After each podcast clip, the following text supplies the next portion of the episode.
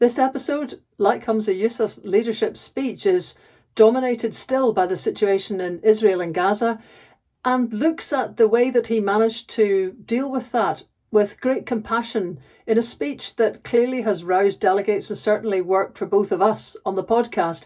We analyse uh, the rest of the speech, uh, look at the uh, other issues that are being thrown the way of uh, the new leader, Lisa Cameron, the constant uh, talk of rebellion in the ranks, and wonder whether that has actually abated. We have a quick chat with Tommy Sheppard, whose amendment largely forms the basis now of the new policy for the general election and strategy. Those are the headlines. Now for the podcast. Hi, Joms, and welcome to this week's Lesley Riddoch podcast. Uh, we're recording slightly later than normal, and we always say we're never going to do this, but it's not quite darkness yet, so it's it's it's not been too bad. Uh, and uh, we uh, decided to hang on until after Humza Yousaf's speech at the SNP annual conference. And I think both of us can absolutely agree that it was very well worth the wait uh, for for this speech. And I think we've got to begin with where Humza Yousaf began himself, most movingly, um, which is with what is currently unfolding in Gaza, um, because it just seems to be going from uh, this is this. I always sound so trite when I talk about this. It's talking cliches. It's going from bad to worse, and I actually had to switch off the news today. Uh, I couldn't bear to actually watch the footage that has been put. Um, the Israeli government has put out about what happened to the families on the kibbutz and the young people, and I couldn't bear to watch the scenes in Gaza of uh, people being dug out of buildings and hospitals. I just said, no, I can't do it. I have to go back to the written word because that's all I can cope with. Mm-hmm. Mm-hmm. Yeah. On yes. Absolutely, actually. I, I mean, you, you almost now are stuck for what you can say, and that's actually to pay enormous tribute to Humza Yousaf yeah. for nonetheless, in the midst of where anybody normally now can hardly find anything to say, um, except except that you know there has to be well just what he said there has to be a humanitarian corridor. Um, but he went further. There has to be a resettlement program for the palestinians who want to leave. And quite obviously a lot of people are worried that if they leave they'll never be able to come back as per previous yeah. experiences like this.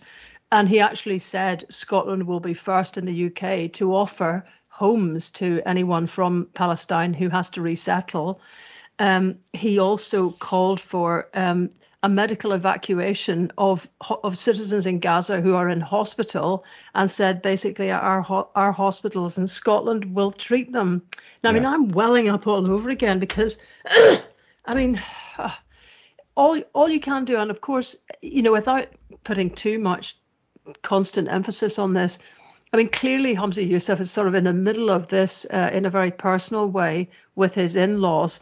And he mentioned briefly his brother in law, who is a surgeon in the hospital. I mean, you don't get more in a sort of way hum, human and humanitarian credentials to be able to say something and be heard than Humza Yousaf has because of those familial links. I mean, he really knows what he's talking about.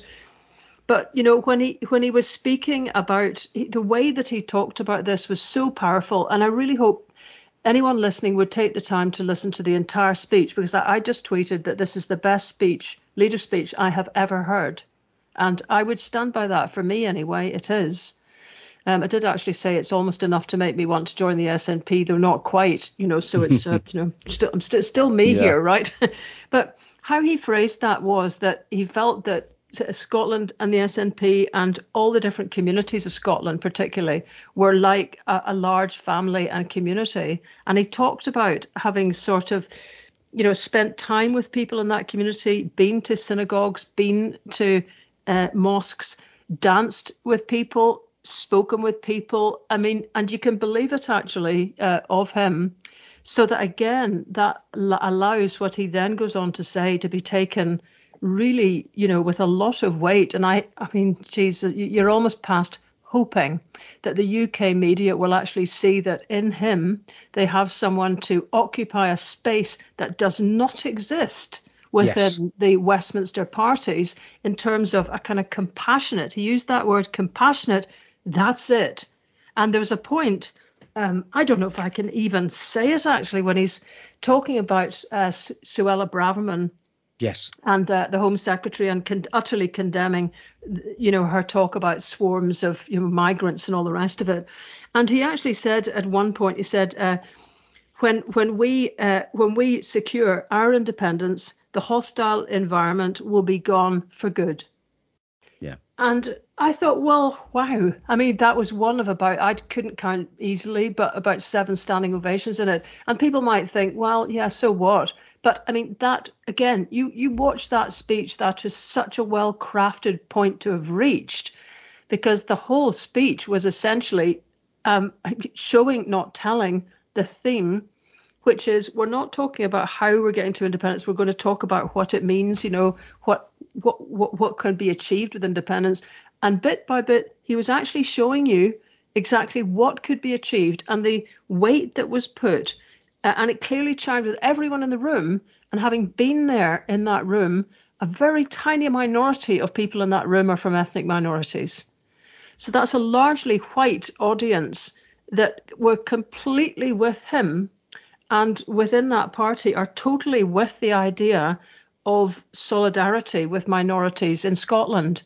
Uh, so that putting that front and foremost right at the heart of all of this is a kind of a version of the idea and a and a and a kind of projection of leadership that I must say I feel is giving a lot of the right priorities here, and I think some people have felt otherwise um, in in the very recent past. I have to say I went to last year's conference in Aberdeen, and please please SNP just forget Aberdeen now as a venue. I'm not trying to be nasty to Aberdeen, but I think almost everyone was saying that it's you know there's it's a lot courier, you know, you can courier in more easily, and the venues are in the middle of town in Inverness or Perth. Just you know, that would be make it a much much more hospitable sort of conference.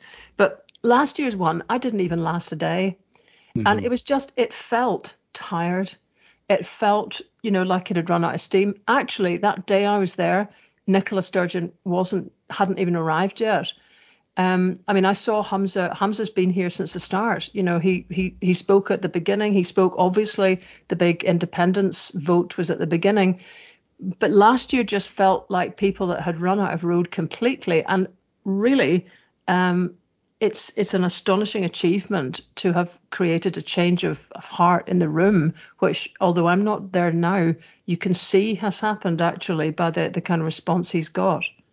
Yeah, because that's the, that was the thing I was I was going to ask you, Lesley. You you're having been there. Was there a sense of a of a revival, a greater optimism, a, a sense of solidarity? Because you were there for the for the debate concerning the independent strategy, which of course could. I mean, it was an interesting one. I read the the, the Guardian talking about uh, Humza Yousaf staving off a potential rebellion uh, from, and I thought this doesn't sound like a rebellion that he's staving off.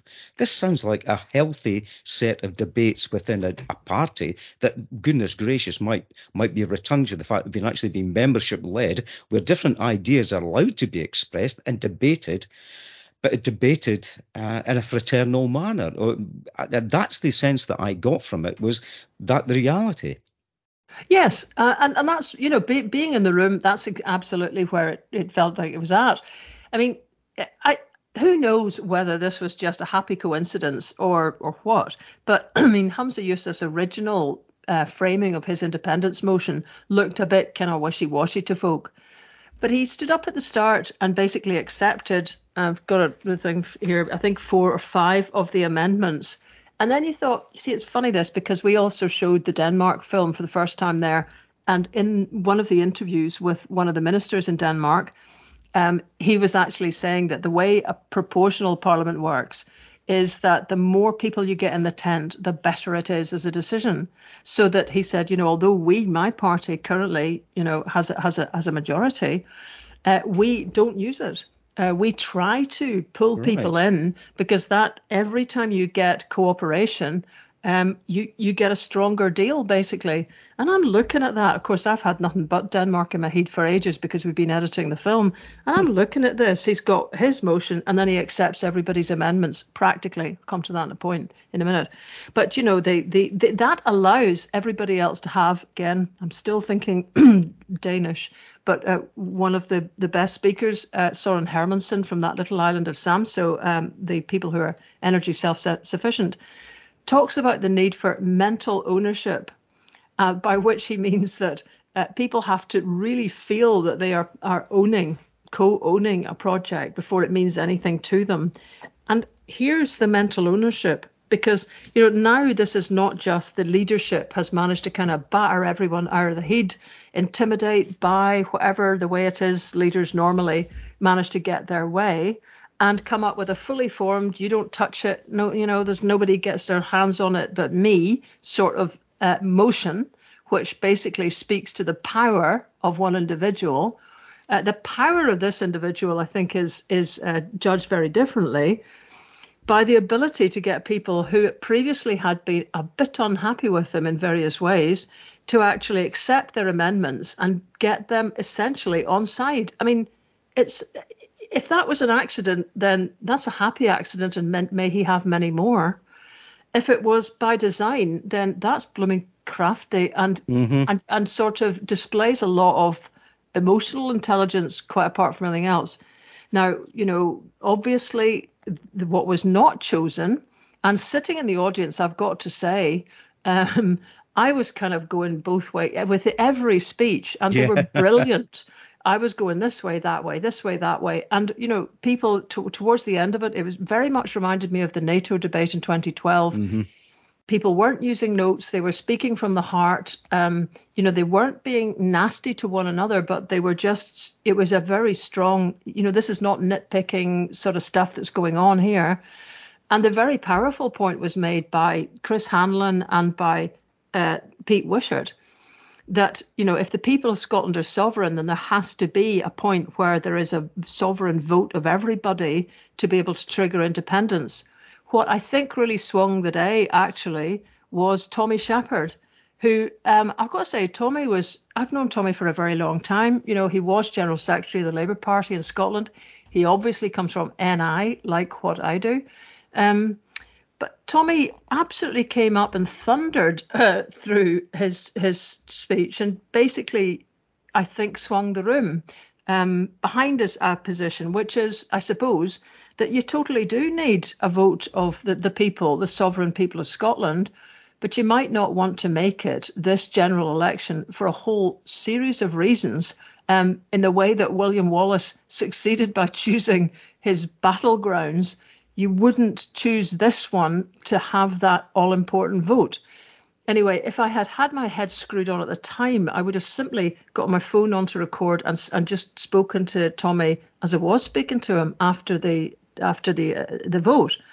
But head wasn't screwed on, so we did this later, uh, and he we've just recorded this with him, where I'm seeing now a lot of, oh, you know, what is the actual uh, strategy? It's all out of the place. And some people are saying there is a referendum in it. Some people are saying it's no. So it seemed easier just to get it from the horse's mouth. And here is that very Tommy Sheppard mouth. So, Tommy, um, can you just clarify for everybody what the independent strategy currently is? At, and is there a referendum in it at the next general election? So the strategy is that we're going to seek a mandate at the next general election to pursue Scotland's journey to independence. And if we win that election, we will demand that the UK government begin negotiations on how that can happen. Uh, there are a number of things that could happen as a result of those negotiations. They could transfer the powers to Scotland to consult people here on how they're governed. Uh, and that's also included in the, motion of something we'd like or they may prefer to go a Section 30 route, or they may have some other proposal to make. But if we win the election, we will pursue that. And in order to win the election, we are going to refocus the debate and the arguments of independence very much on the economic crisis facing Scottish households at the minute and on the existential crisis facing the world in terms of climate and energy, and actually demonstrate how those practical powers that come with being an independent country can be used to make things better for people. And in order to demonstrate the immediacy of this, while the constitutional process is continuing and the, that argument is continuing, we will demand from an, incoming UK administration emergency powers to the Scottish Parliament in order to fast track some of these actions uh, in terms of the cost of living crisis on the economic and energy regulation and, and, and other fronts as, as, as illustrated in the motion that was passed. And if all of that doesn't, if we are met with intransigence and contempt, as we have been from the Tories by a new UK administration, then uh, having exhausted every opportunity we will consider using the 2026 Holyrood election, which is our election about the government of Scotland, falls on our terms. We will consider repurposing that as a democratic event to allow people to vote yes or no on becoming independent. Right. And in the parlance that we kind of got to know, that would be a de facto referendum because the result would be seen as a referendum result. Yeah, I don't like the word de facto because I mean I know I don't an, either. An, an election's an election, but but but but we would seek to use that election to get a clear binary choice before before people, and because it's about the government of Scotland, because you're electing people to a Scottish Parliament, then the opportunity presents itself much better to do that. Then I hope that wouldn't be necessary. I hope that we would that, that common sense might break out from a new UK administration, despite what Keir Starmer is saying at the minute, and they would respect the Scottish electorate and they would wish to uh, enter into discussions with the Scottish government on this. Whether they do or not, in my view, is entirely dependent upon who wins the election, how many seats each party gets, and in particular whether or not the SNP has a mandate to press this in Scotland. But for anybody who believes independence is, is, is, is either a good thing or something they want to keep under consideration, they should vote SNP next at next year's general election because if we lose that election, it goes off the table and the debate will be closed down. And then finally, um, a lot of people felt that there would need to be at some point a. The, the, the, the number of votes would need to matter because the plebiscite, the, the sovereignty of the Scottish people would have to be exercised to say we want to have an independent country. Now, why is that inappropriate at the general election? because I mean a general election is a general election, a multi-party election, a first past the post system.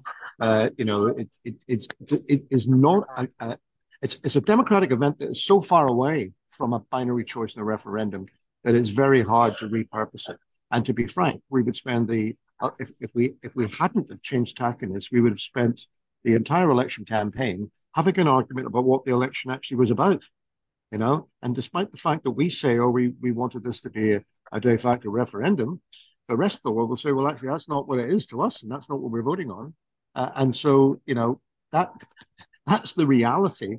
But but the reason why uh, we've adopted this strategy is because it is important that we, if we win the election, I mean win the election on the normal terms that people win a first past the post election, according to the rules that everybody else plays by, we'll play by them too. And if we win that election, we will have a mandate to go forward, and we cannot risk having a situation where we win the election by being the biggest party and getting the most votes, but people tell us we've got no mandate to, no mandate to do anything. So that's that's why we've got a strategy which takes us into this 24 election, but also now charts a route map forward from that. If if you know if the British government doesn't want to enter into democratic discussions following the, the renewed mandate that's given by Scottish people. So so that was Tommy. mm. Hope that is crystal clear with people now. Um, I don't know what you make of that, Pat, because you were sitting listening to him and to the debate. Yeah, well, it was it was a funny kind of thing because I actually started off, and I started off thinking myself, well, let's have a majority of votes for all parties supporting Scottish independence. But then again, that was exactly the same kind of thing when it was framed within that that idea that, well, hang on a minute here. Why are we actually operating, those of us who believe in Scottish independence, out with the framework of a first past the post electoral system, where normally you have a mandate, and I know there have been mandate after mandate after mandate for in, to, to engage in, in, in, in an independence campaign and to gain independence. But in order to do that, why don't we operate within the framework of the system as it actually exists, win a majority of seats? And at, at that point, leaving it open after the the immediately open negotiations with the UK government to give what's called democratic effect to Scotland becoming an independent country. The Constitutional Convention, very interesting. I'd like to see what Civic Scotland is in that. And also the other amendment that was accepted, which is the Tony Giugliano uh, one, that the, a new Scotland-wide campaign. But added to that should be on the ballot paper, independence for Scotland or words to that effect. And page one, line one, as Humza said in his speech, vote SNP for an independent Scotland. And with the potential after that, if if it all breaks down, I mean, because we do have David Lammy who just came out and said very, very directly, uh, would you ever agree to an independence referendum for Scotland? We are a unionist party. We believe in the union. That's going to be their pitch in 2024 up here, and people are going to have to wise up to it, but it's going to be a very straightforward pitch from the SNP. What you are voting for is for independence for Scotland and you're giving us the mandate to go forward at this. No ifs, no buts that we're going to go for it. And I, am I'm, I'm kind of at the point as well, Lesley. I would be, as long as there is a strategy that is agreed a strategy that, that does seem to make sense, the one that has brought the SNP together as a party. And I'm not a member of the SNP, but I do realise the significance of the SNP to gaining Scottish independence. But one that can unite that party, which appears to be behind it, bring the party together after a time of division and a party which has been racked by division. Um, and make it more collegiate and work forward and get a campaign going. I'm all for it. There's, yeah, I'm going to go. I say I'm all for it, and people can pick holes in it if they want. And it's a strategy that the SNP can get behind wholeheartedly and be enthusiastic about campaigning about. I'm all for it. Yeah. I, yeah, totally. Um, and I mean, as I understand it, though, just to avoid any confusion, I think the the object, and of course, you know, this could just not not come to pass at all. But I mean, the, the way that people focus on this, do you know, every single party is going into an election with a strategy that may not come to pass. Yeah. That doesn't mean that everybody, you know, those parties just get basically almost laughed at for uh, you know for the for the strategy that they're putting forward you get laughed at and you get jeered at if there's no strategy. And once there is one you get told it's impossible. So you know that's what happens to everyone until they succeed. So the strategy as i can see it and as i think tommy just outlined is that you go into the uh, referendum saying that getting a majority of seats not votes because that's manageable. And I think it's just looking at the reality of the likelihood that this election is just a how much is Labour going to win by election. Mm-hmm. So this would not be your ideal moment to be testing anything further than that. But anyway, so that's part of his argument. Um, is you go into this one looking for um, a majority of seats, which in the eyes of the people who have voted for you, because it's in your manifesto and you have tattooed it out your forehead several times means that you then expect to have a conversation with the British government as if, you know, this new British government, this Labour government, and that's another point. This yeah. is the first time it's a Labour government, new kind of, you know, dance partners in this equation. If they really just want to be like the Tories and do the talk to the hand, that tells us all something about the kind of democracy we will have forever under devolution because it's never going to get better yeah. than that. So uh, you talk to the British government and you say, We have just been elected with a clear mandate to come to you to ask how we can test the, the public's will about independence. We would, you know, you can give us a Section 30 order. You got any other ways that we can do it? But that will be to try to achieve a vote. So the vote would be the outcome of having the mandate to go to them and mm-hmm and basically then start negotiations on essentially getting a Section 30 and having another referendum. Um, or if that doesn't work and it is talk to the hand, and these guys are just um, utterly betraying the social democratic heritage that they possess. Mm-hmm. Um, the next option is to treat the Holyrood election as this time the meaningful vote, if you like. This one, and, and I know everyone doesn't want to use the de facto referendum phrase because it actually just confuses everybody. This would be the one where the votes, you know, do count potentially. Mm-hmm. And that's because it's a Scottish election. It focuses on us and our future. It allows 16 and 17 year olds to vote. It allows European citizens to vote, all of whom, and all other citizens to vote, rather, uh, who, who bide in Scotland. That I think adds 400,000 people onto the electorate. That's a good thing. So that's the kind of vote that you might then want to have, which would be the one um, that you would mm-hmm. work up towards being in place of the referendum you should have got from a reasonable Labour government, but you have failed to do because of them. So that's where I think this is heading as a strategy. And to me, that's good enough. And actually, although I hear people, commentators saying, oh, well, you know, there's been every Labour uh, SNP manifesto has had a vote for S, the SNP as a vote for independence, not in page, you know, line one, page one. Yeah. It hasn't. Um, and I sense just from the, you know, the, the the punctuation of that whole speech there was all of it was about independence um, it wasn't what we'd come to expect before, which was one line where people would basically go off their heads for one line and then you were back to business. All of it was was basically uh, crafted towards independence. There was a point where Humza Yousaf said, when he said that, you know, it's basically really simple: vote SNP for independence, and you know there was a huge standing ovation. And he stood and smiled. It's it's it's interesting because it's almost like it's the pleasure he he feels himself by being able to finally sort of say these things big style. You know, um, he's got that platform, he's got the podium, he's got the position, and he can he can push out stuff now, which you know I don't know how often he's been sitting in the background wishing he could have said you know things more emphatically and with more emotion. But uh, you know he's definitely managed there there was a whole series of things they worked through, different funds uh, and and, mm-hmm. and, announcements there was about about uh, finance. One of which, the one where he talks about going to the international bond markets yes. in our own right for capital for the first time ever. There was an interesting little moment at the start of that where he actually stumbled. He'd in yeah. speech, he'd kind of got himself built up, uh, you know, and he was iterating one point as he was going on and building up to this one as the absolute biggie. And then he kind of stumbled a little bit and actually had the wit to stop instead of trying to kind of just cover it up um, or go on. He stopped and he said, you know, my God, this is such a big announcement I'm going to make. It's even making me stutter here, you know. So there's a yeah. wee bit of laugh, release of tension, and then he does it again properly this time.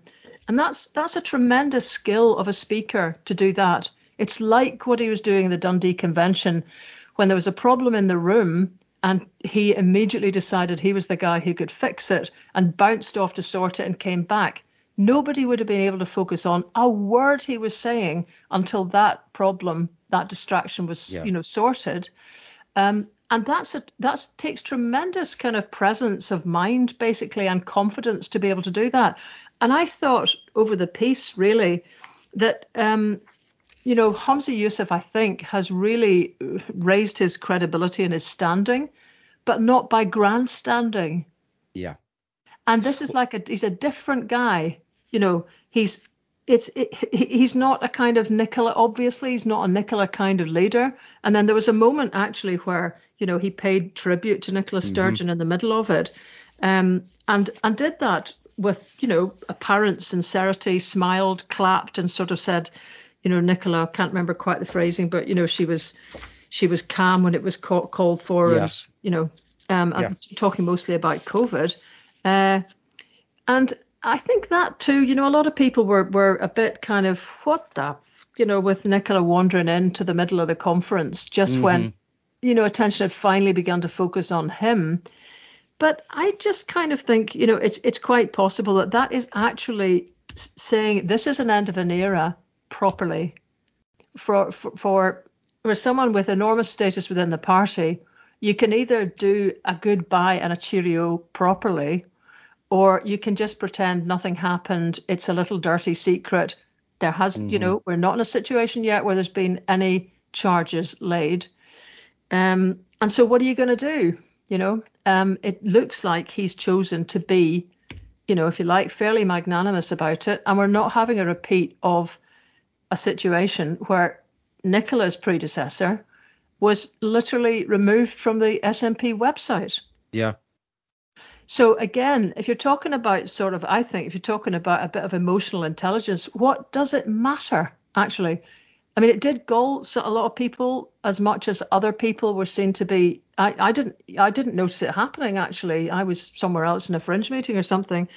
But um, you know, she was she was there and surrounded by current ministers in the Scottish government by a, an SNP press officer, and the press didn't suddenly miraculously appear at the foot of the escalator in in the conference centre by by magic. You know, there must have they were notified clearly by the SNP press office that she was there and she was coming down the stairs. But you know that fair enough.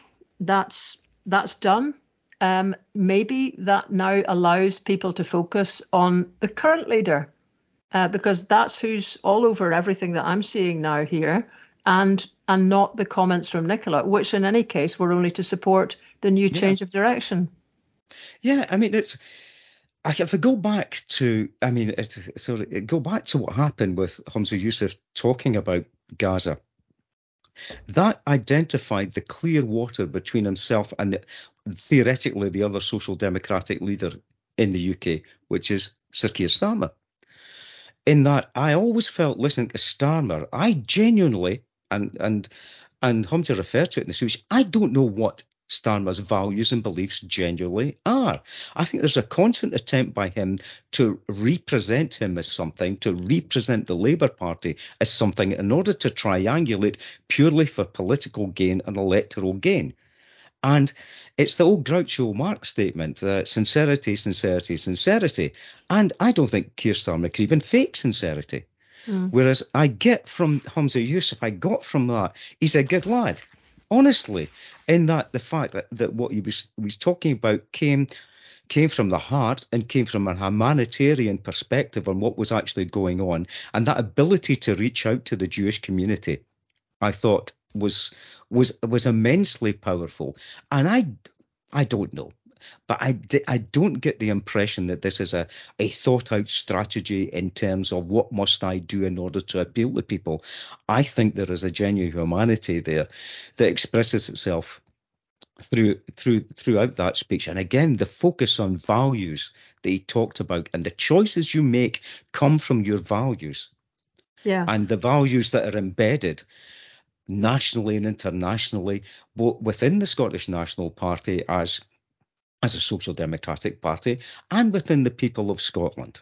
And that is that that I thought that was immensely powerful the way he worked through that. And again, you could see, and again, if we're going to step back a bit here and think about the strategy for the general election, you can see the fact there. I'm going to compare and contrast with the brutality of the Suella Braverman captured UKIPized Conservative Party and the Labour Party that is that is now support the rape clause. You know, yes. two two immense statements there. And I mean, I, I was it, you know, everything seems to be going so fast now. Was it, but since we've last spoken, that Keir Starmer was on? I can't remember if it was on LBC when he, you know, basically, basically said, you know, the whatever happens in Gaza is kind of yep. justified. Yes. Oh, well, that's since since we spoke. That was the LBC interview where he, as an international human rights lawyer, should have known full well about collective punishment and should have known, as should Emily Thornberry, to her utter disgrace. Yep. Again, I think it was on Newsnight, was floundering her way through this, and you could see her double thinking herself. You know, what what can I say? What can't I say here? When she knew fine that, as the UN has said, they are teetering, if not gone over the edge, of collective punishment uh, of the, of the the people of Gaza. Well, in fact, what he said was um, the, the, the LBC guy had sort of said, "Is a siege appropriate? Cutting off power, cutting off water." And Starmer's reply was, "I think Israel does have the, that right." Yeah, I mean, this is just it's it's it's quite unbelievable actually, and you can see even as he's doing it, it was Nick Ferrari he was speaking to that mm. you know he he can you can see him beginning to realize how he's got himself into a complete corner, but it's just beyond horrific, and I see all sorts of commentators on demanding that he apologize for those comments, but I mean, having spoken to some people who are bigger legal, well, I'm no legal head at all, but who are legal heads at the Aberdeen conference, there's even, you know, in that uh, it is war crimes are on mm-hmm. the menu here now. Um, in in terms of uh, collective punishment is a war crime. uh, you then look at whether Keir Starmer has actually inadvertently Yep. encouraged a war crime.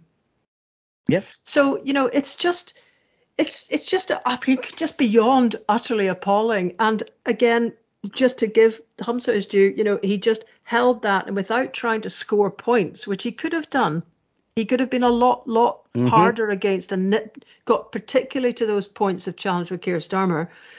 I mean, he he simply left it, and he's assuming that the audience brings to you know his speech what they already know. Um, you know, he said the closer that Starmer gets to Downing Street, the further he he gets, uh, you know, from from any sort of um, principles Yeah. That he ever had, and gave the example actually of the rape clause and spelled out again for people because the thing is that gets contracted too often, and people go, I don't really know what that is actually, which is that a woman has to be pro- has to prove she's been raped before she can get benefits for the third Yeah. child. Um, so you know, and, and just when, it, when you spell that out, you it leave leave it there for a second. Yeah, is that what this country has come to? You know. So all of that was tremendously powerful. There was other things just to, you know, just to save everybody having to kind of swatch through it. We'll probably not get through absolutely everything here, but there was another sort of surprising commitment actually about the arts and culture. Yes. Um, where he was saying basically they were going to double the investment in the arts and culture over five years. So that would mean 100 million quid more by the end of five years. Now, I'm sure we're speaking immediately in the wake of this speech. So I'm sure you could have a little bit of a Google. And I know the arts community has been savagely cut, basically, you know, over the last couple of years. So you'd need to just check that that doesn't just bring you back to where we were. But even if it does um, only do that, and I would have still thought 100 million is, you know, but still by the end of five years, there'll be a lot of, of debate about how that cash ought to be spent and whatever. Yes, But still, yeah. It's obviously a priority that he's chosen to pull out in a speech like that and make a commitment to and and basically valorize, if you like, the the role that arts and culture has in our lives. And again, that one, you know, seemed to be ver- go down very well. Um, he talked about a new fund for women in a, it's caught up in domestic violence. It's going to be the fund to leave, and Yeah. it'll be given to five women's aid uh, groups. It'll be 1,000 quid each for women who will, which will enable them to leave without worrying too much about the consequences financially of that in, in the immediate wake of that decision. Um, and he said, at, by the end of it, he said, you know, women who are facing violence always know we stand with you. Now, there was huge applause in the room there, and I would have thought, not just because, quite obviously, who wouldn't stand with women in this situation, Mhm. but because he was talking about women. Yes. Now, there's been a lot of very clever or just wise um, stuff going on behind the scenes, methinks, to have got, for example, Joanna Cherry's amendment about the Constitutional Convention was accepted. She had another separate um, amendment down. Like Pete Wishart at one point, she was looking to go for the votes rather than the seats. Um, and she decided to withdraw that amendment. Uh, it looks like you know they've had a conversation and all it takes it might take you know i don't know quite what it takes particularly uh, to kind of be- begin to create that unity behind the scenes. It's something he's talked a lot about party unity but you can i talk about something and do nothing about it. Yeah. but from what I can glean from people um, at the conference, he has spent a lot of time having key conversations with people, long conversations, you know, with people, um, hearing them. Yeah. And it's extraordinary how that seems to have not been part of the previous profile. And that has done a lot in its own right, simply to be heard and to get uh, just small you might say really too small, perhaps for some of the women who left the SNP, but a small gesture of beginning to get women's rights back onto the agenda. That's what I hear when I hear that as well, uh, as just being a very sensible move. So there's there's there's plenty of bits in there. I mean, obviously there's much more spending going to be happening on the health service. There'll be much more spending, 500 million quid, to anchor a new wind energy supply chain. Yes. Um, so there's there's you know there's all sorts of interesting stuff there, and that coming back to that one, which again I wish I was well no I don't wish I was more of a banking person that understood these things because you know I wouldn't be me if I did. but um, you know, going out to the international bond market to create our own capital in our own right and to create the first bond, the first bond ever created, this Scottish national bond, will be a bond for affordable housing. Exactly. Yeah. It's pr- which is great. Now, all if you know, my my actual heart would have exploded, and I might have even find myself going to the SNP website, looking at the membership thing, if he'd actually also said and district heating. District heating. how, did, how, did, I know you were going to say that? Oh God! There you go, folks. I know. District yeah, heating yes. bingo. Bing, you know, bullshit bingo. You can tick your box. Yeah. District heating. Yeah. Um, and believe me, I did actually bang that uh, drum quite often in the events that I was speaking at. But still, you know that, and that's the point. You know, there's wee quibbles you could have there's a wee quibble. The council tax will be frozen next year. Yeah. That's that's the headline in a lot of places. Yeah. It got big whoops. Now that is great. The only thing, and I mean, maybe I've just kind of got this wrong a little bit, but council tax is for councils to set. Mm. Yeah. Now, you know, if it's it's a measure of how unlocal everything is in Scotland that a national leader can decide that there will not be a rise in the taxes levied by another tier of government. And I appreciate people will go, look, shut up. You know, I mean, it's like he's, you know, they've basically given COSLA or the, the local authorities must have been given a bung financially to say to them, look, you don't need to, here's an inflation, you know, an inflation. Mm index bung so that you don't really need to be raising more. Although, again, that's opening a massive discussion up because uh, councils will, I think, quite rightly say they have been the ones starved of, of funding over the last five, maybe 10 years, actually. So it still says something about the way Scotland operates that um, a, a First Minister can make an announcement about about what local government will or will not do next year. Mm-hmm. And as I always remember Andy Wightman saying when we went around and did kind of talks, um, he would always point out, and this is a sign of how much we've all changed in our various positions, that Angela Merkel at the time, the leader of Germany, was the most powerful woman in Europe, and she could not compel a local council in Germany to do anything. Right. Because that's how normal, normally yeah, normal, separated yeah. out councils are not dictated to by central government.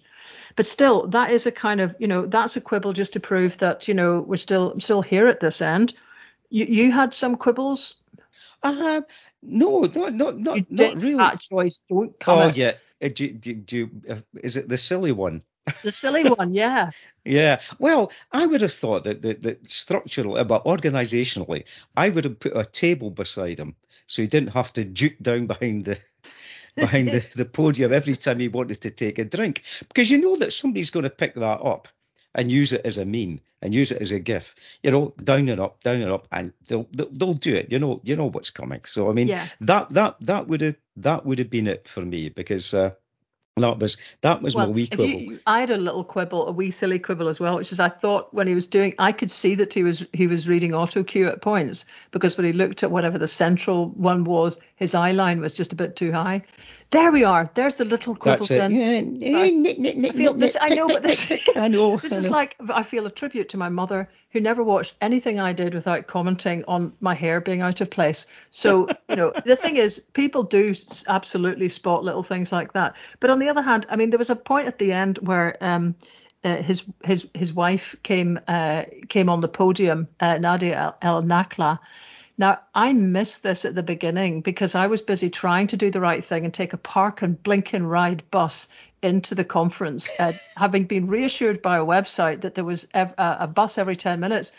Got finally to this blinking park and ride, and there was one car, you know, in a oh, in a God. desert of, of kind of spaces, and quite evidently nothing whatsoever happening on that front. So I basically screwed up getting there on time she was the absolute talk of the conference for the practically the whole of Sunday because she came up and did this incredible yeah. speech from the heart, um, talking really about you know the UK enabling Israel uh, with the kind of uh, comments that it's being made now.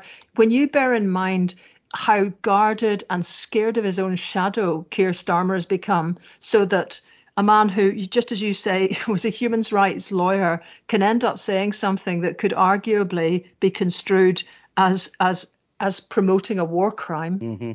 Um, you've got basically uh, this woman who has never been on stage like this before and is in the middle of a fairly traumatic, you know, situation. But she came up and, you know, she obviously hadn't been, don't say this, don't say that. You can't, you know, don't say anything hostile to Israel in case it makes us look like we're supporters of Hamas, yes. which is just the way everything's working at the moment. You know, she came up and she said her piece, you know, properly. Um, and and I think people were just quite sort of really quite blown away by her. And uh, when she came up at the end there, she came up right at the end when if again, if you look at, um, you know, when when Humza was leaving the stage and he was down giving people really big hugs in the front row, actually, and you could see the photographers going, right, that's okay, you've hugged five people, now come on, we need to get a proper photograph. There's somebody, a photographer on his shoulder, pulling him, you know, to try and get him away from her, and then he'd see somebody else he knew, and he dived into that crowd. Then another two women, then a wee laddie, and whatever. It's all, it was all good stuff. Back up onto the stage, and Nadia, his wife, came came up and I thought actually, you know, she looked a bit awkward, like a, a real human would, you know. But actually, you know, they they had a they, they kind of hugged each other, and it, it, just contrasted to me so hugely to that utterly staged thing that Rishi oh, yeah. Sunak and his wife did. Exactly you know. what was going through my head. Yeah. yeah. You know, so yes, I've got to say, every which way, I, I am actually quite glad in a way that I wasn't really at the conference still uh, because I've got to say I was crying at the end of that because so many things were said that I, I didn't realize how much I was waiting to hear someone say yeah. until they said it.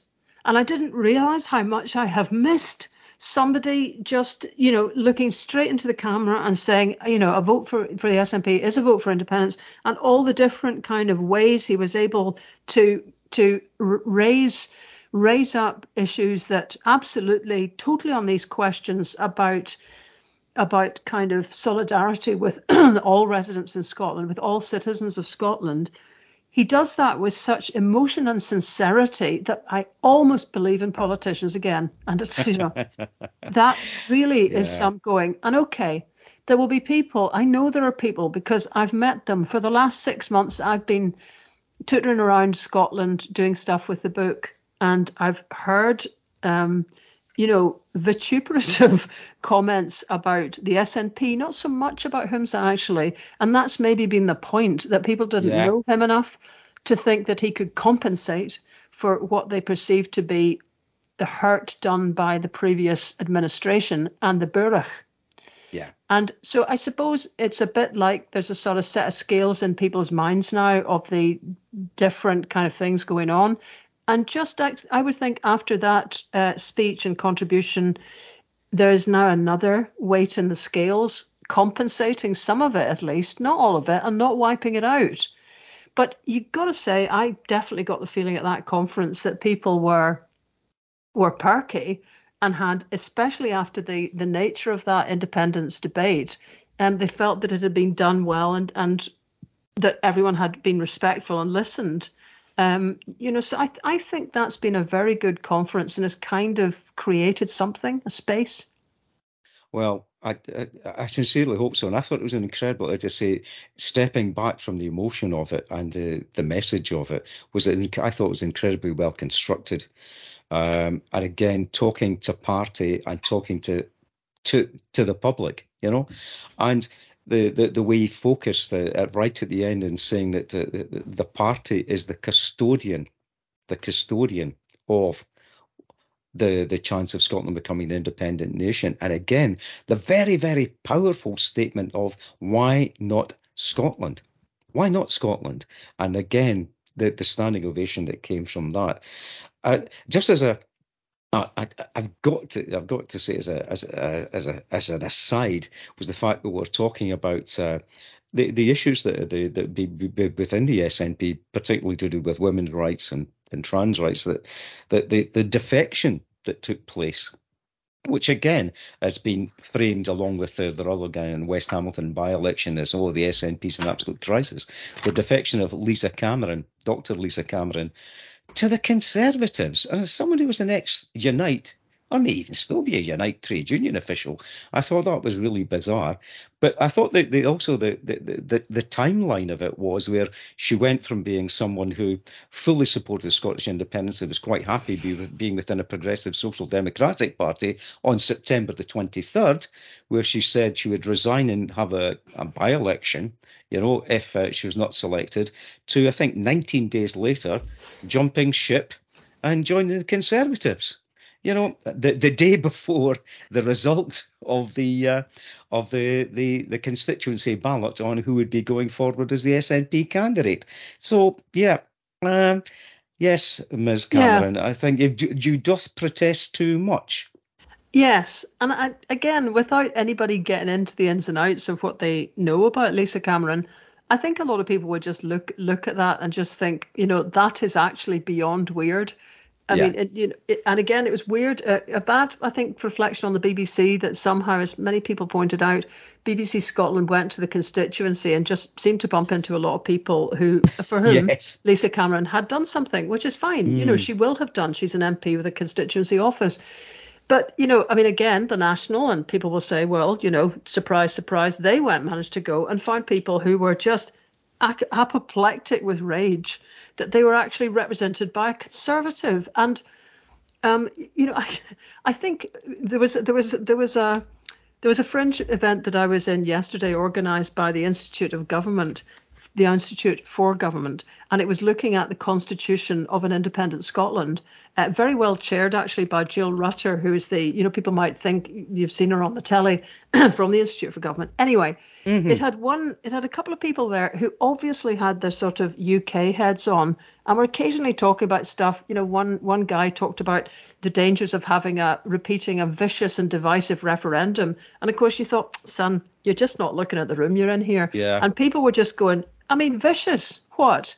And he said, No, no, I wasn't talking about 2014. I was talking about 2016. And they said, honest to God, vicious in Scotland. The you yeah. know the European reference, it just wasn't. And actually, no. I had to kind of say this. In fact, I was saying this actually about the entire proposition because people were the, the the the kind of tilt, if you like, of the event was, you know, what would the Scottish government take, or what would the Scottish constitution take for it, you know, adapt from the British system? And I had to actually say, I'm sorry if this sounds offensive to you and everything. And I can see the amount of energy you put into these questions, and you seem very perky and, you know, mm-hmm. committed. We will take nothing from Britain. yeah. Nothing. Because there is nothing really written down for one thing, and because the customs and all the rest of it support a system predicated on parliamentary, not popular sovereignty.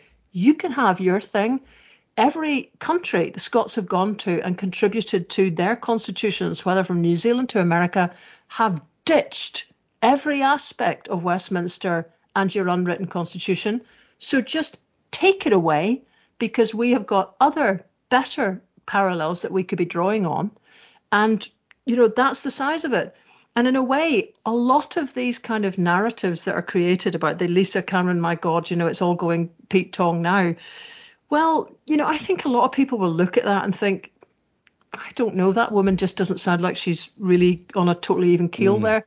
Is yeah. at the charitable end of thinking. Yeah. And at the other end of thinking, the absolute loathing that exists um, in, in that constituency for conservatives is for her to, to do that to people. You know, I mean, I can remember a long, long time ago, before Margaret Thatcher, when she was still alive, I was doing a, a series for Radio Scotland about I can't remember, you know, just big moments in politics, and had gone actually to near Ravenscraig to just get a sample of what mm. people still felt about Margaret Thatcher all those years later, which was maybe I don't know, you know, maybe 50, 20 years after Ravenscraig was basically pulled down.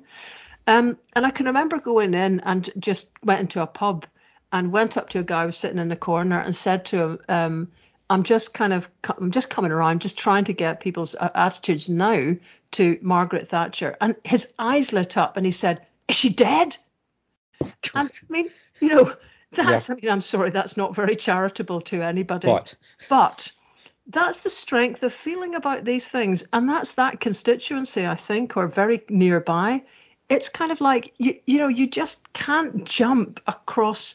That's like, you know, a utter political chasm that has been louped there, and just you can you can look at how it just didn't seem at all in her thinking just beforehand. That's fine. But even if she'd been presaging this with remarks for the last 400 years, the fact of suddenly becoming a conservative, you know, constituency, really, you know.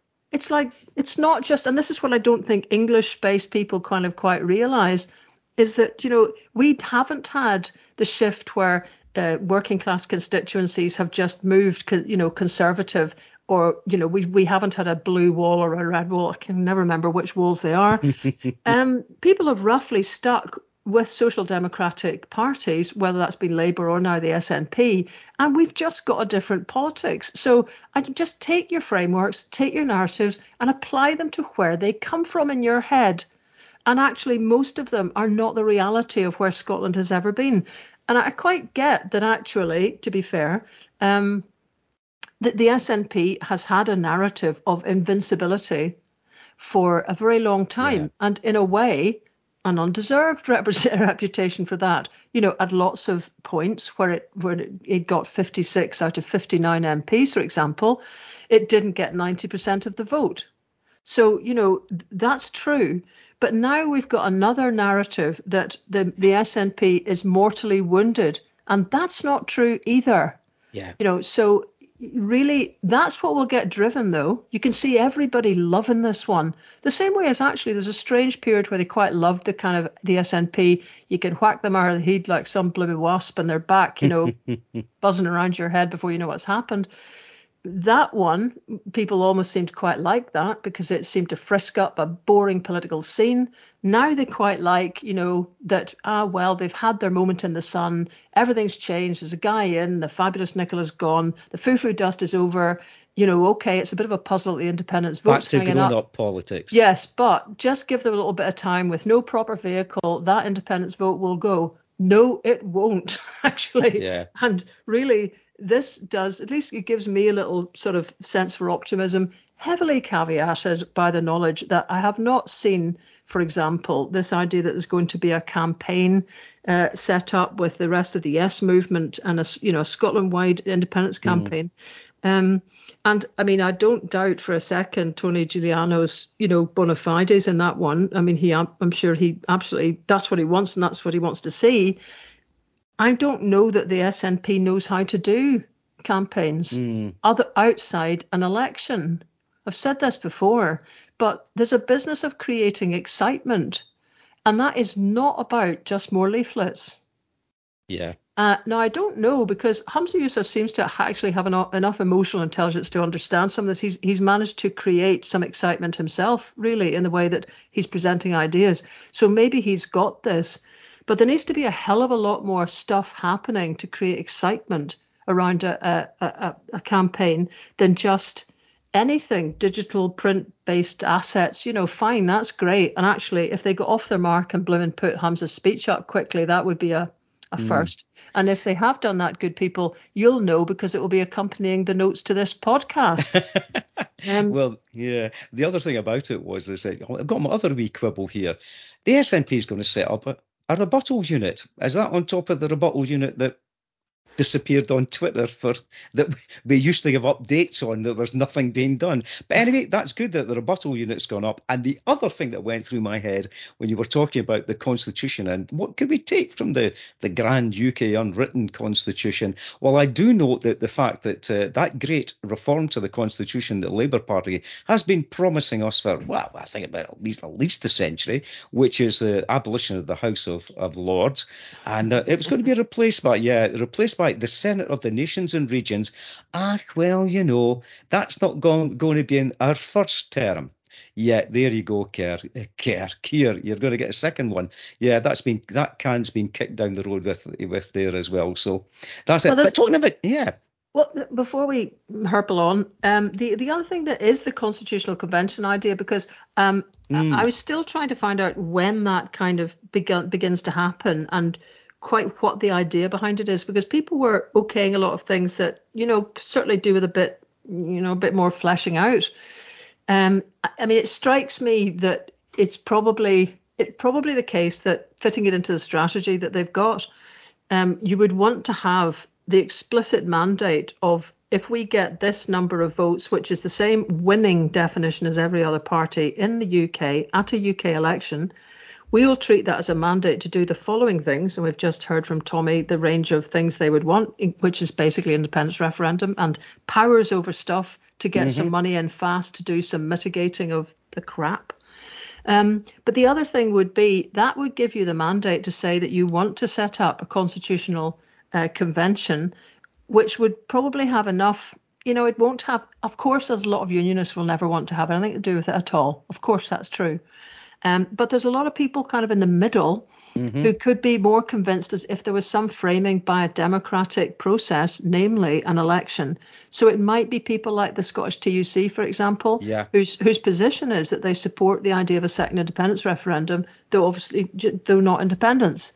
Now, those people that would be they would be pretty vital to be on board with a constitutional convention, and they may not feel that that uh, they that the, the mandate is there to set it up that kind of covers them in a way because clearly a lot of their members perhaps mm-hmm. still the mm-hmm. majority will be unionists so they'll get pelters and they need a framing they need a protection by a democratic process which union unions are very strongly adher- adhering to um, to let them get involved so i guess that that's the point at which it happens and perhaps there's a situation where um, once that's occurred MPs, because that's framing in here, it's uh, this constitutional convention will be constituted by the MPs elected to Westminster, MSPs, and representative civics of Scotland. I know we could talk about the Civic Scotland bit, but the MPs bit, I mean, that could be that MPs, for example, the cohort elected, come back and sit in the Scottish Constitutional mm-hmm. Con- Convention on Mondays, for example. Um, so there's a day, maybe more a week, that's devoted to being part of that dimension as part of their jobs as MPs. And that's not abstentionism. That's not as exciting potentially as you know saying that you're not going to take your seats. Clearly, that's not what anybody's looking for, and that was kind of a couple of people addressed that in their conference speeches, uh, and just said, you know, as long as we're in this UK dimension, we we feel we can't just leave that, you know, Westminster, and a lot of people will say that's feeble, but here's potentially something that gives a kind of you know a, a, a dual mandate almost or a, a dual presence uh-huh. a dual a dual institutional role to MPs after the next election which might be another reason for people wanting to you know vote for independence and I, I, guess that was also something, just to come back to Humza's speech, that you know he was trying to address a lot of what the grumbles are and so, you know, the grumble that basically there's not there's no work going on behind the scenes to set up the institutions uh, that would yes. ca- carry us on to independence. I mean, again, that was I thought that was pretty well dealt with in that I'm sure there's a lot of holes in it, and people who are you know have got a better institutional grasp than myself would would doubtless look at it and say, yeah, but what about this? What about that? But you know, a lot of the framing of what we're of what is being put together, particularly that question of beginning to you know, go out to the international bond market and to put your head over the parapet. Now, it makes me want to know more about why have we not done this already? I'm sure that this will be a question asked. If it's possible for Scotland to go to the bond markets, why have we not been doing it to raise money? I'd imagine there was a perception or advice, perhaps, that this was something that we, in a devolved administration, couldn't do.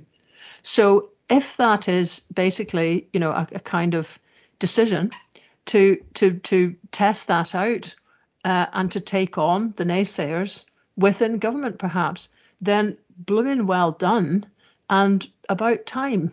And that creates an extra dimension to stuff to say we're now beginning to operate like we're on the roll up to the yeah. kind of control that we want to have.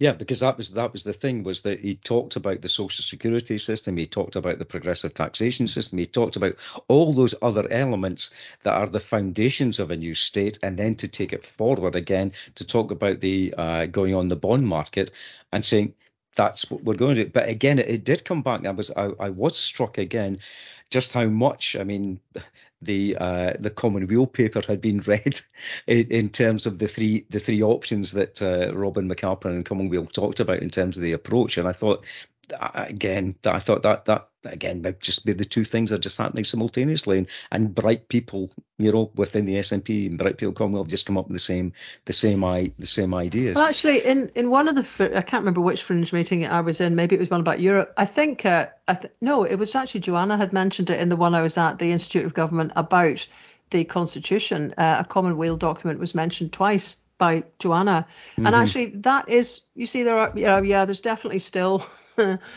difficulties with a lot of policy framing. I mean, so on that one about the constitution, which I think Humza did actually mention, you know, there's a constitution on the go, um, and that it will be now. This was uh, this was the um, Jamie Hepburn, who's the Independence oh, Minister, yeah. was in the event. And so he was talking about that, you know, this this would be widely consulted upon. Now, I, I don't know, yeah. red haze descended at that point for yeah. me because it's like, you know, consultation is a definition of keeping the power. It's another variation of that one about devolution, you know, that yeah. basically devolving power, power devolved is power retained. Well, you know, power consulted or proposals consulted upon are proposals, you know, basically maintained by mm-hmm. the power is entirely maintained by the person who decides whether or not to hear those, you know, how to frame the questions, whether how long to let people have, you know, all of that. It's completely different, completely different from having a process where the entire power to frame a constitution is in the hands of the people of Scotland, randomly selected the same way the Irish citizens' assemblies mm-hmm. were. And that should have been the model for the interim constitution as well. So I, I rattled on about that quite considerably and I think actually annoyed Jamie Hepburn quite a lot because I think I probably was actually slightly overstepping my mark as just another panelist at one point. But I was badgering away at him to say, you know, what kind of consultation? And can you just accept that consultation is is a, a is essentially a disempowering thing? Yeah. Um, well, I, so yeah, I've been know, subjected tough... to consultation over many years as a as a as a as a member of staff in FE colleges, and that's uh, yeah.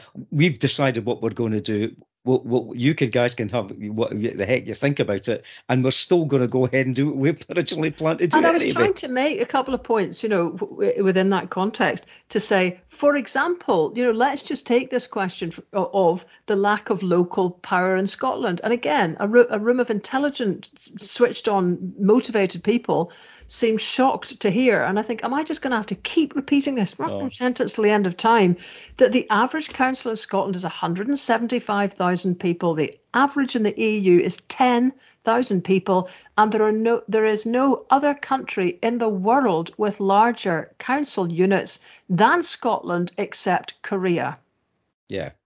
Now, when you then start talking about, you know, a constitution, if you don't really get in and have a proper limbering up discussion about what local means in any way, and for example, just to go back to the previous thing about the, the statement about council tax being frozen, um, you know, we will continue to have a Scottish saltire draped mini me version of top down mm-hmm. Britain for an unnecessarily long time until we start to look at the idea that the lack of genuine local power is utterly weird and betrays a total lack of confidence basically in in the public you know so that was one which people seem to get pretty big style and the other one is land you know the two mm-hmm. biggies mm-hmm the Icelanders, uh, the reason that the Icelandic crowdsourced constitution has been really kind of thwarted, two reasons. One is they chose not to have politicians be part of it, which gave it a certain, you know, democratic kind of purity, if you like, but also meant these guys had no skin in the game. So, of course, once it was finished, none of them had had yeah. uh, mental ownership of it. So uh, they just decided to kind of put it in the corner. And one of the reasons was because the the, the Constitution gave the, the rights, legal rights to the land. Now, people will think that that's bizarre, but what it does is it places in there um, a possible future set of arguments that lawyers can have about, for example, whether the land would want to have yet another mm-hmm. hydro dam put upon it to basically fund the profits of Alcoa, the aluminium country, com- company.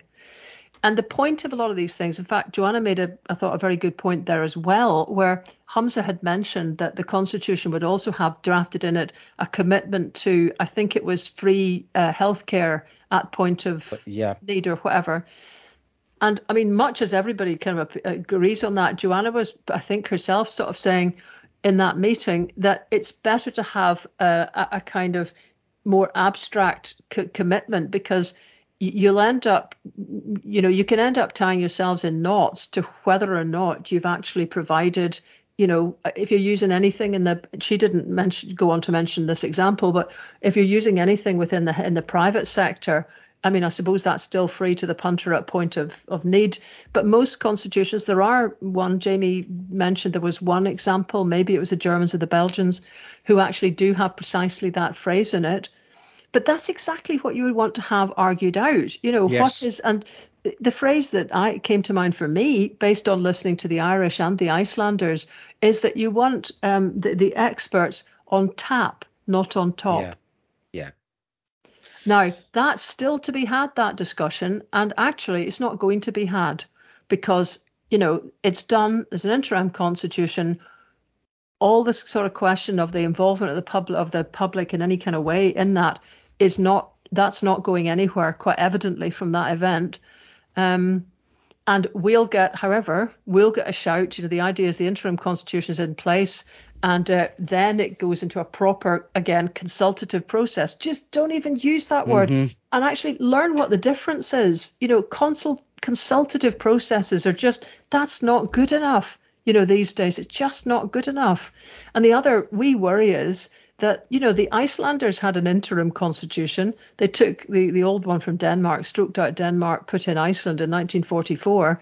And uh, 70 years later, that's yeah. why they're revising it because you yeah. think you're going to get around to it. And actually, the chap that was, you know, taking a bit of stick for his um, vicious and divisive indie ref, he actually said, yeah, there, there's examples of that all over the world where interim constitutions end up being permanent.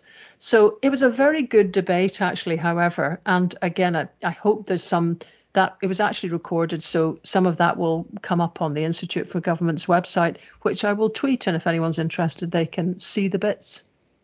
Uh, just as I was listening to there, Lesley, about the, the criticisms being levelled at the SNP there, this is for you, George Foulkes, uh, Lord Foulkes of uh, Baron Foulkes of Cumnock, who listens to this podcast, podcast apparently and is and, and follows you on on Twitter. Indeed, Lesley. he does. Yeah, and he's saying uh, this. The, Lesley Riddoch is obviously not a member of the SNP. Well, listen to this, George.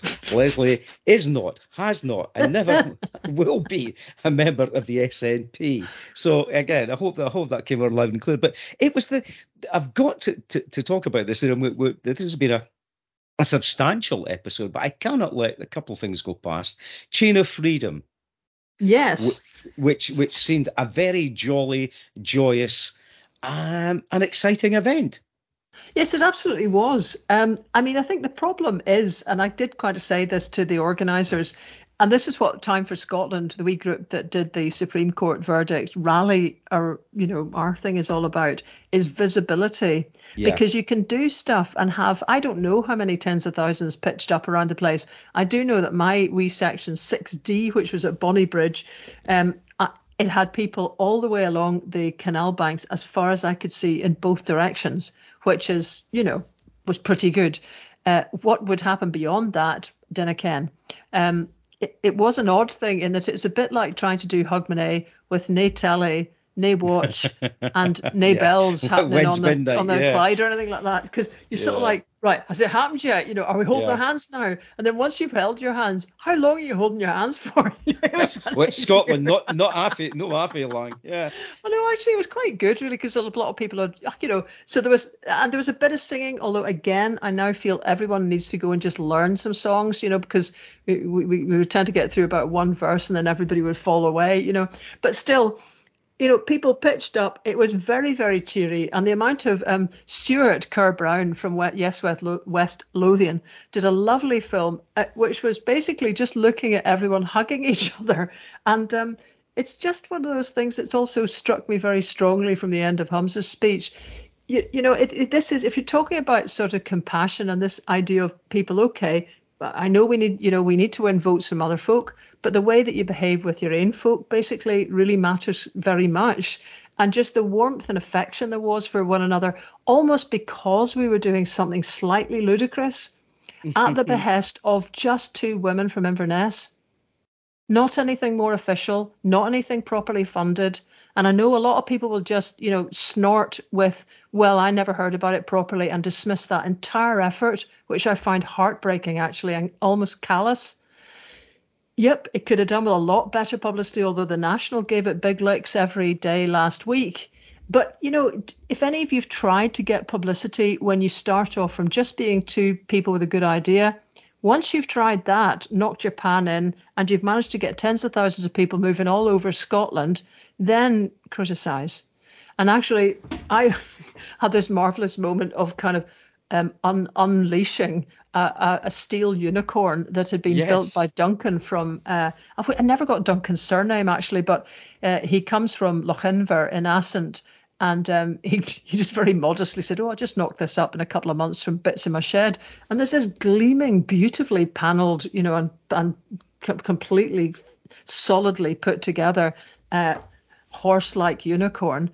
Um, on its own little trolley that he'd actually borrowed someone's trailer. I mean, that'll have been a sight on a single track road coming down through the Highlands, you know, um, and brought this down with Marianne down to section 60 of the thing at Bonnybridge, rolled it off, and it's, it's just this wee things at the end. It's quite a, a, hefty thing. There's bits where you had to go over wee boggy bits of ground to get to it. They got they got it there, so I got the bolt cutters out and sort of liberated it. I didn't realise this actually about the unicorn, um, but having looked at it.